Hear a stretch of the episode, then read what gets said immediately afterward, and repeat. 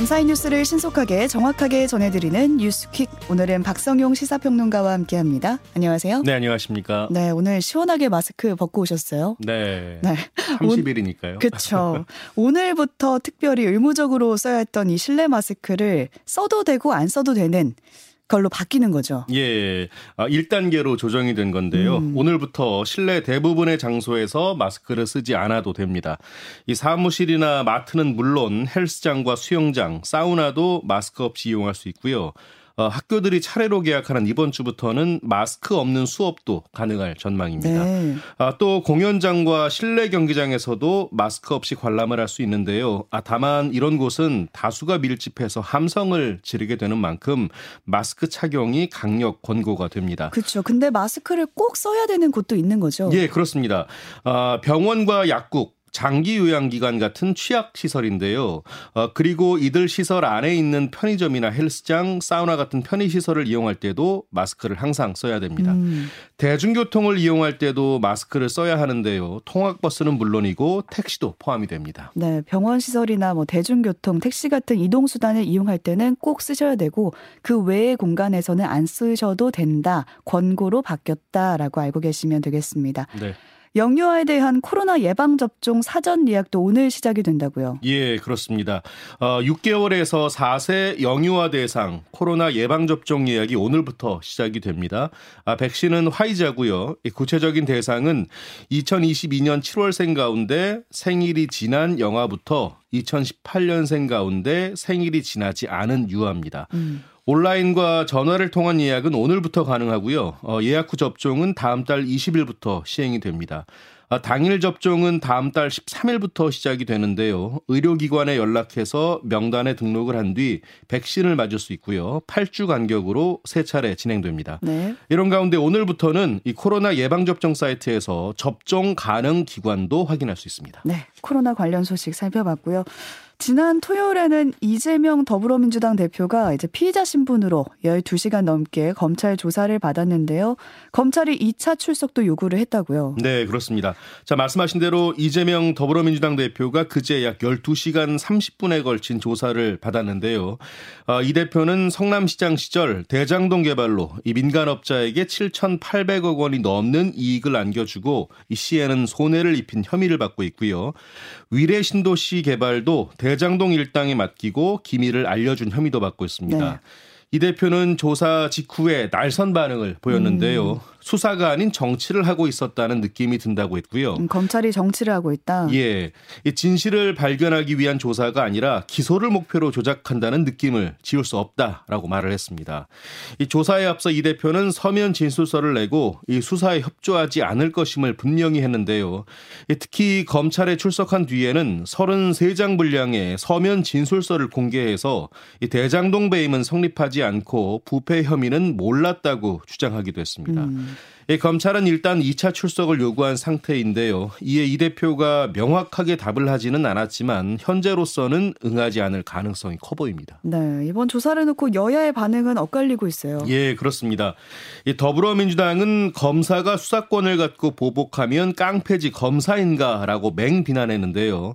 아, 민주당 박성준 대변인은 검찰은 제시한 자료를 다시 보여주거나 공문서에 쓰인 내용의 의미를 묻고 묻는 등 이 소모적인 질문을 질문을 반복하면서 시간을 끌었다고 주장했습니다. 반면 국민의힘은 이 대표를 겨냥해서 이런 뻔뻔한 정치인을 본 적이 없다고 지적했는데요. 음, 네. 국민의힘 박정아 수석 대변인은 이 대표가 이 정치 검찰이 사건을 조작하며 사법 살인을 저지르고 있다며 핏대를 세웠다고 했고요.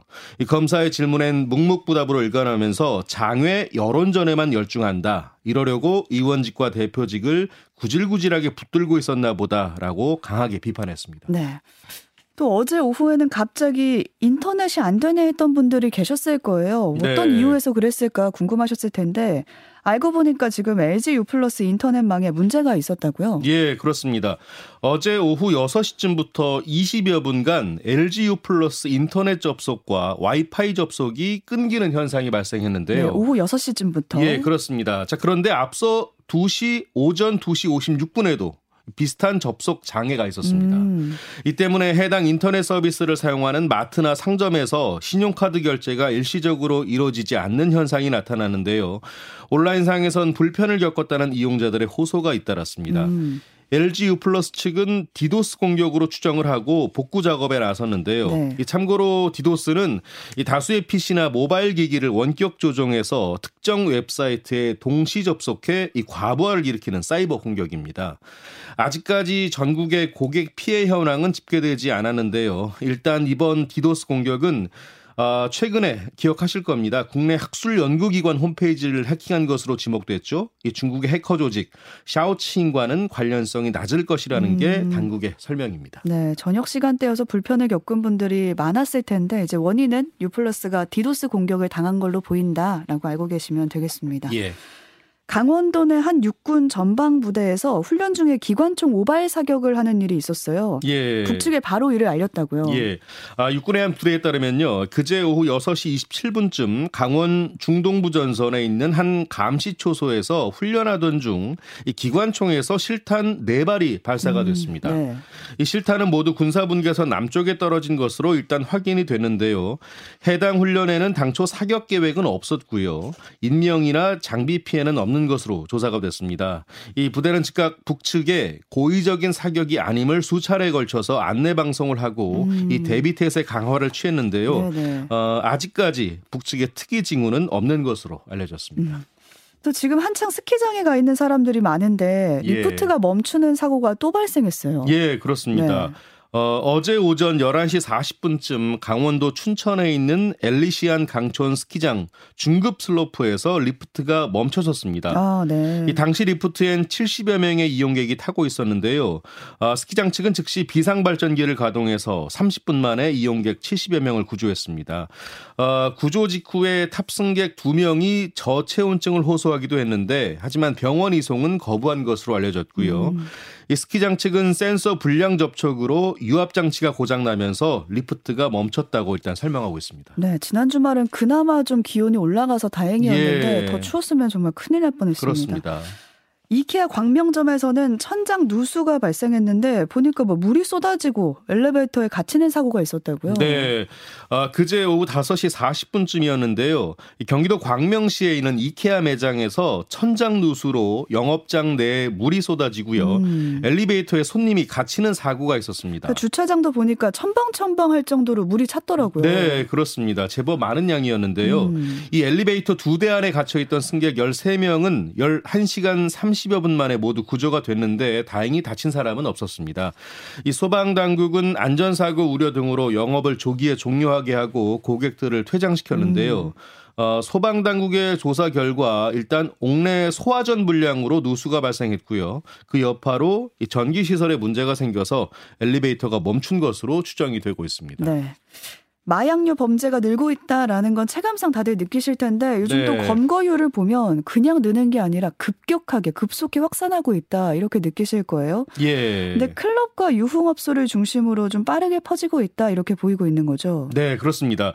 자, 경찰청이 지난 8월부터 지난해 8월부터 다섯 달 동안 마약류 범죄를 특별 단속을 했는데요. 음. 그 결과 어, 유통 투약사범 5,700여 명을 검거하고 이 가운데 790여 어, 명을 구속했습니다. 아, 상당하네요. 5,700여 예, 명. 그렇습니다. 자 말씀하신 대로 이 클럽이나 유흥업소 일대에서 이 마약을 유통하거나 투약하는 범죄가 크게 늘었고요. 이 특히 지난해 10월 경기도 김포에서는 이 부부가 창고를 임대해서 파티룸을 만들어 놓고 이 대마를 재배, 판매, 투약하다가 구속이 됐습니다. 이 파티룸에서 파티를 하면서 마약류를 투약하는 새로운 형태의 범행이 음. 확인이 된 겁니다. 네. 이 온라인을 통한 비대면 마약 거래도 눈에 띄게 늘었는데요. 이번 단속에서 적발된 인터넷 마약류 사범은 총 1,400여 명으로 한 해 전보다 무려 40% 가까이 늘었습니다. 네, 더 심각한 문제는 이 마약을 접하는 연령대가 점점 낮아지고 있다고요. 네, 그렇습니다. 이 연령대별로는 온라인 환경에 익숙한 20, 30대 마약 사범이 급증하는 추세인데요.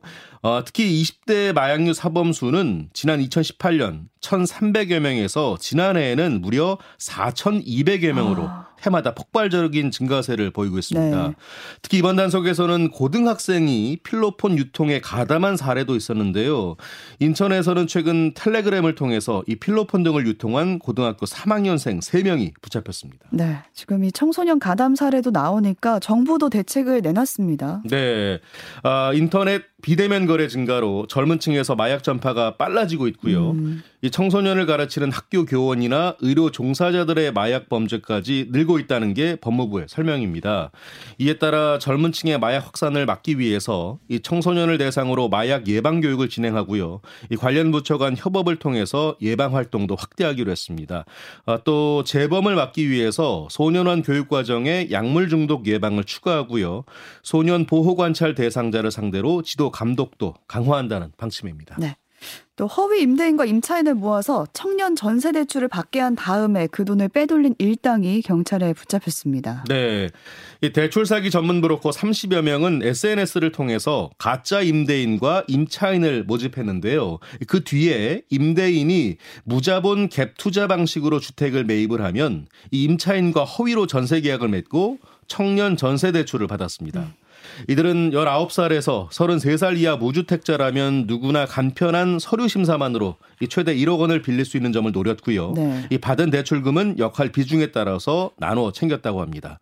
아, 이들은 수도권과 경주, 대구 지역, 대전, 광주 지역을 나눠서 조직적으로 범행을 저질렀는데요. 특히 이 같은 범행 사실을 알고도 수수료를 받고 전세 계약서를 작성해 준 공인중개사 18명도 경찰의 조사를 받고 아, 있는 것으로 네. 알려졌습니다. 자, 이 경찰은 청년 전세 대출을 받아서 약 83억 원을 가로챈 혐의로 이 대출 사기 브로커와 가짜 임대인, 임차인 등 151명을 붙잡았고요. 이 가운데 14명을 구속했습니다. 네, 자꾸 이런 뉴스가 들려오면 어떻게 전세 대출을 받고 또 네. 어떻게 전세 계약을 맺나 이런 신뢰성의 문제를 좀 생각해 보게 됩니다. 불안한 상황인데요. 네. 예. 뇌경색으로 쓰러져서 입원한 80대 노인이 침대째 실려와서 은행을 방문하는 그런 황당한 일이 있었다고 하는데 이게 어떻게 된 건가요? 네.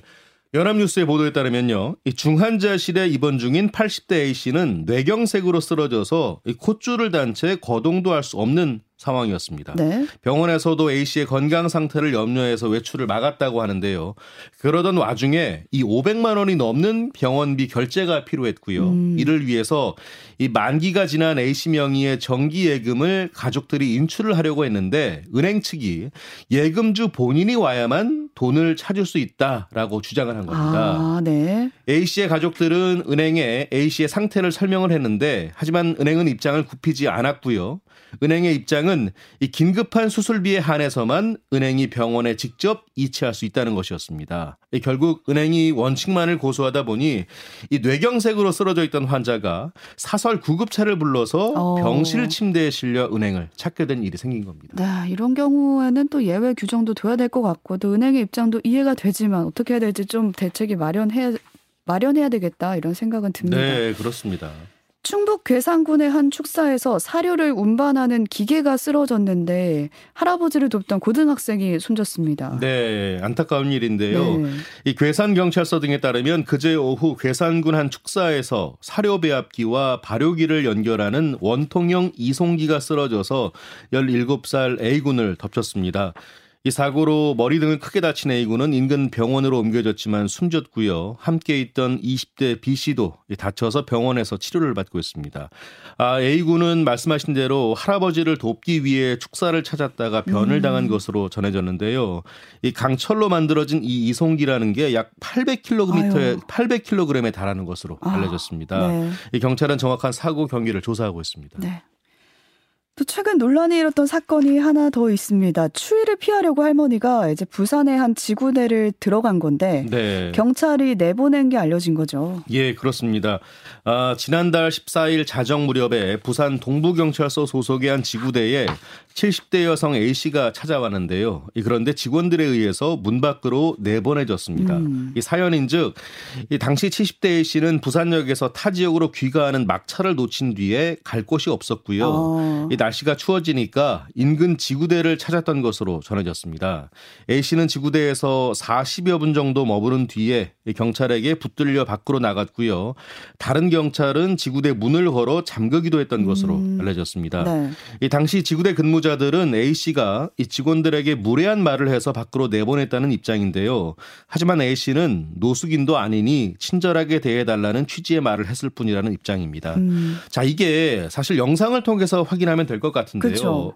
공교롭게도 이 지구대 내부 CCTV에는 음성이 또 녹음되지 않아서 할머니와 경찰 간의 말다툼이 있었는지는 확인하기 어려운 상태라고 합니다. 네, 뭐 춥다고 너도 나도 다 지구대로 들어가면 안 되겠지만 사정을 조금 더 꼼꼼히 살폈으면 어땠을까 이런 아쉬움은 드는데 네. 결국에 관할 경찰서가 사과문을 발표했다고요. 네, 논란이 일자 부산 동부경찰서가 사과문을 냈습니다. 아, 일단 민원인에게 사과드린다고 했고요. 특히 국민 여러분께도 큰 실망을 안겨드린 점에 대해서 죄송하다고 전했습니다. 네, 그러면서 이 민원인이 처한 상황을 충분히 고려하지 못한 점을 깊이 반성하고 있다고 했고요. 이 사안의 진상을 철저하게 조사해서 결과에 따라 엄중히 조치할 예정이라고 덧붙였습니다. 네, 오늘 이 소식까지 살펴봤습니다. 박성윤 평론가와 함께했습니다. 고맙습니다. 고맙습니다.